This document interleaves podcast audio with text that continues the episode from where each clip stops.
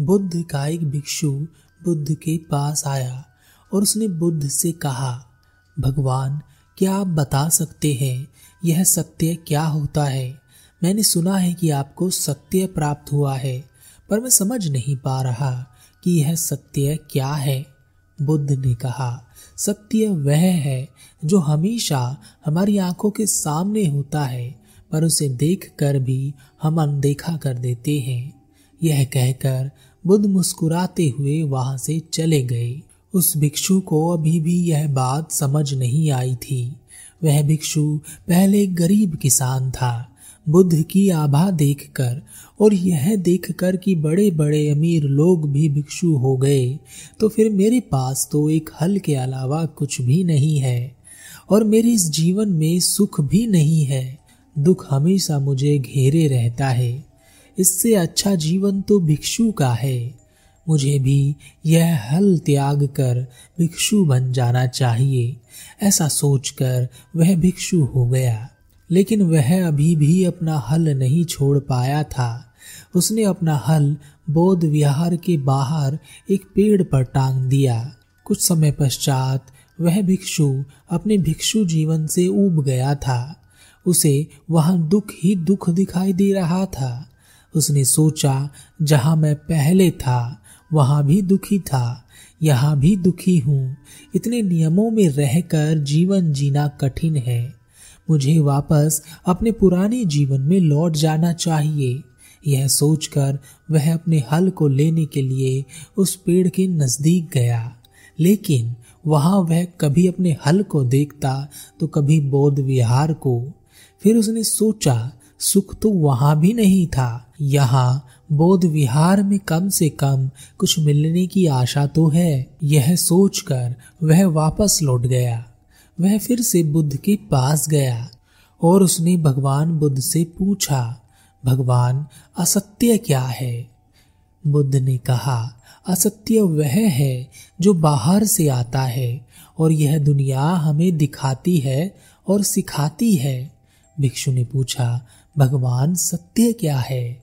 बुद्ध ने कहा, सत्य वह है जो हमारे भीतर से आता है और हम अपने आप को दिखाते और सिखाते हैं।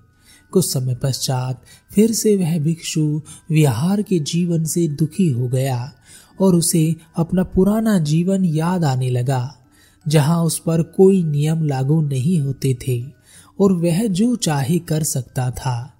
वह फिर से अपने हल के पास पहुँचा। उसने फिर से हल और बौद्ध विहार को देखा और फिर से वापस बौद्ध विहार लौट आया। ऐसा उसने कई बार किया। बाकी भिक्षु उसे ऐसा करता देख उसका मज़ाक उड़ाते, लेकिन जब भी उस भिक्षु का मन विचलित होता, वह अपने हल के पास जाता और वापस आ जाता।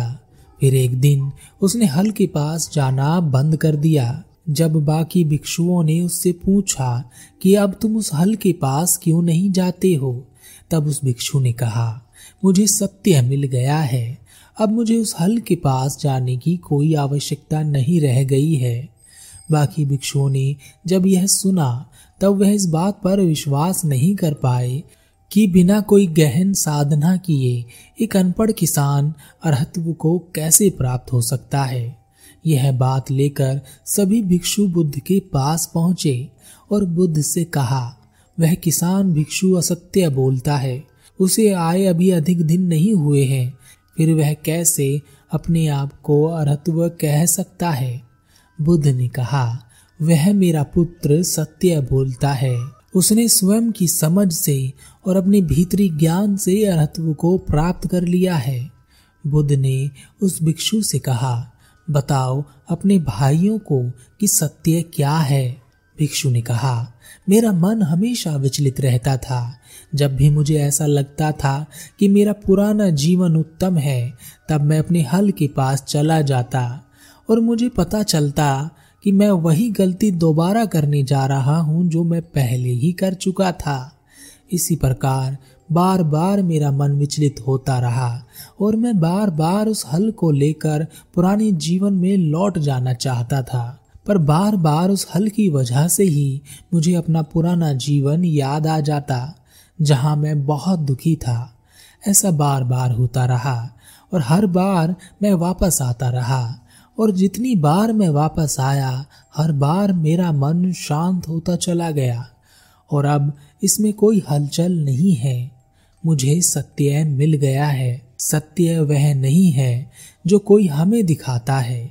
सत्य वह है जो हमारे भीतर पहले से ही मौजूद है, जिसमें केवल सुख ही सुख है। वहाँ दुख का कोई काम नहीं है। सत्य सभी को वैसे ही देखता है, जैसा जिस समय पर वह है। वह भेद नहीं करता, इसलिए इसी सत्य से धम का उदय होता है। जहाँ से हर व्यक्ति उचित कार्य कर पाता है। आप सबके मानने या ना मानने से सत्य पर कोई प्रभाव या फ़र्क नहीं पड़ता है।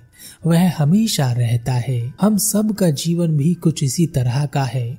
जब हम किसी सत्य के मार्ग पर चलने की कोशिश करते हैं, तब हमारा पूरा जीवन हमें खींचता है। हमारा मन हमें लालच देता है। हमें जो सिखाया जाता है वह हमारे पैरों की भेड़िया बन जाता है और हम अपने इस झूठे जीवन से दूर नहीं हो पाते।